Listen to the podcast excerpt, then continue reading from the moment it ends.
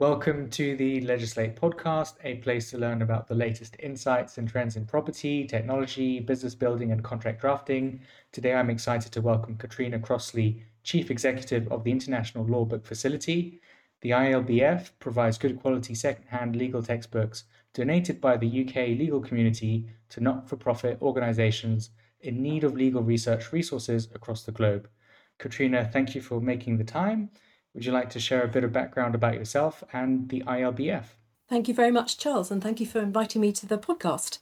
So, I studied law and then I qualified as a barrister. I went to work for Butterworth, which then, then became LexisNexis. And while I was there, I developed content for lawyers, initially in print. And then, as we shifted online and we digitized everything, I started to create online products and digital tools for lawyers and practitioners.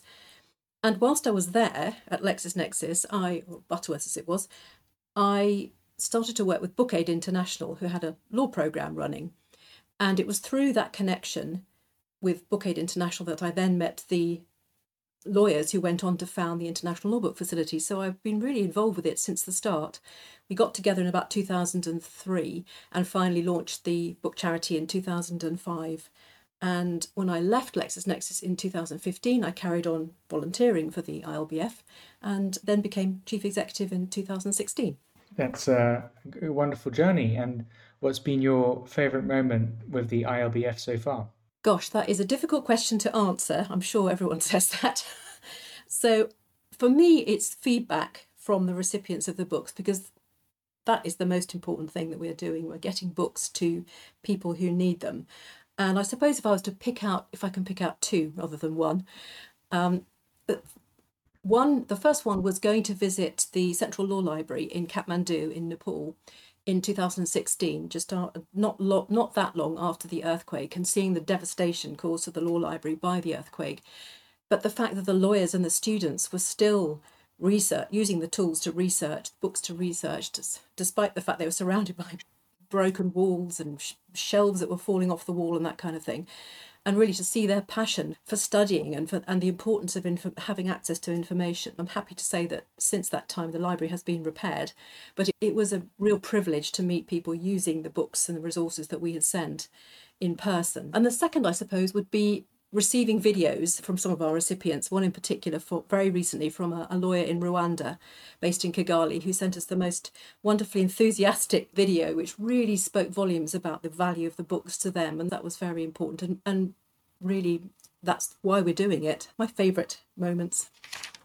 That's great. And it, it says on your website that you've managed to send over 70,000 books across the globe. That is in itself a, a huge achievement. How do you send 70,000 books across the globe? What's involved? Essentially, the books are donated by institutions in the UK. So it can be individual lawyers, law firms, barristers' chambers, law courts, universities. And we essentially match the books that are donated to us to the recipients who want those particular resources and we organise the shipping. So volunteers, it's generally volunteers who pack the books, and then we use a shipper to collect them and then send them by sea freight. We tend to use sea freight because it's the most economical way to do it. And then their books are received at the other end.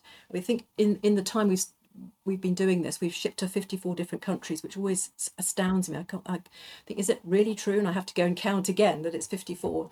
And I think we may be going up to 56 because we've had we're having a couple of um, applications from countries we've not shipped to before. So it's a process. We, t- we try to get about between 12 and 15 shipments a year, and they vary from 20 boxes to 200 boxes. So we try to, the, the goal is to meet what the recipients want. That's great. And I imagine in this whole process, there are some unique challenges that the ILBF faces. Are there any that you can share and, and how you've overcome? I suppose the first challenge was where do we start? Do we collect the books or do we get the recipients? Or do we get the recipients and then the books? And we eventually worked that out, and books started to come in, and then we started to get reci- um, people making applications. So that was the first challenge. And then I suppose the the biggest challenge in some senses is that we don't have an office. So we're very much a virtual organisation.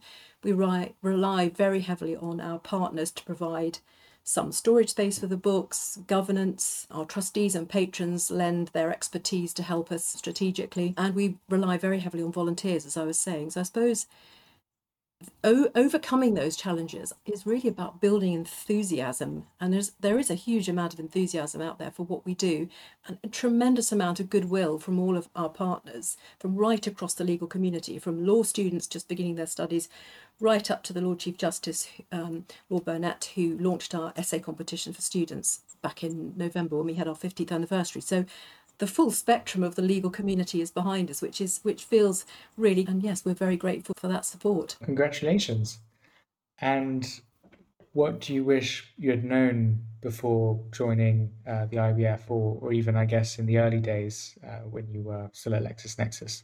I suppose it's, I didn't join a uh, functioning organisation. It's grown up with me because it didn't exist before I joined, if that makes sense. So I suppose I would say I wish I'd had more confidence at the time to ask for help because I think one is sometimes a bit intimidated by asking very eminent people for, for help. But actually, I've learned that you can ask because the worst that's going to happen is someone's going to say no. And generally speaking, they do say yes. So I suppose that was what I wish I'd been more confident of at the time.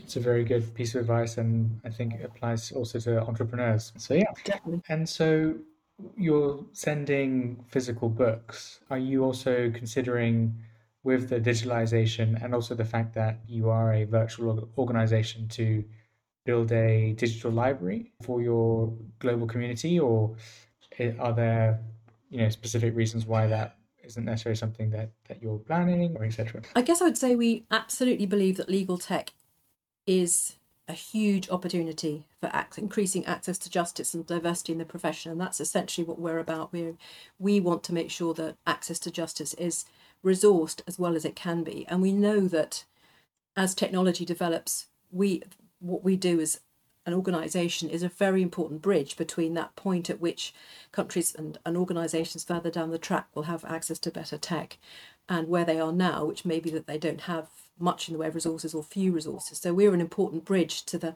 to that evolution, if you like. And we very we'd like to think that in the future there'll be no necessity for the International Law Book Facility. We'd like to be redundant at some point, but I think that's a long way down the track. And there is a huge, still a huge appetite for books, because internet connections aren't always as stable as they could be, and access to online subscriptions is a bit beyond a lot of organisations because of the cost.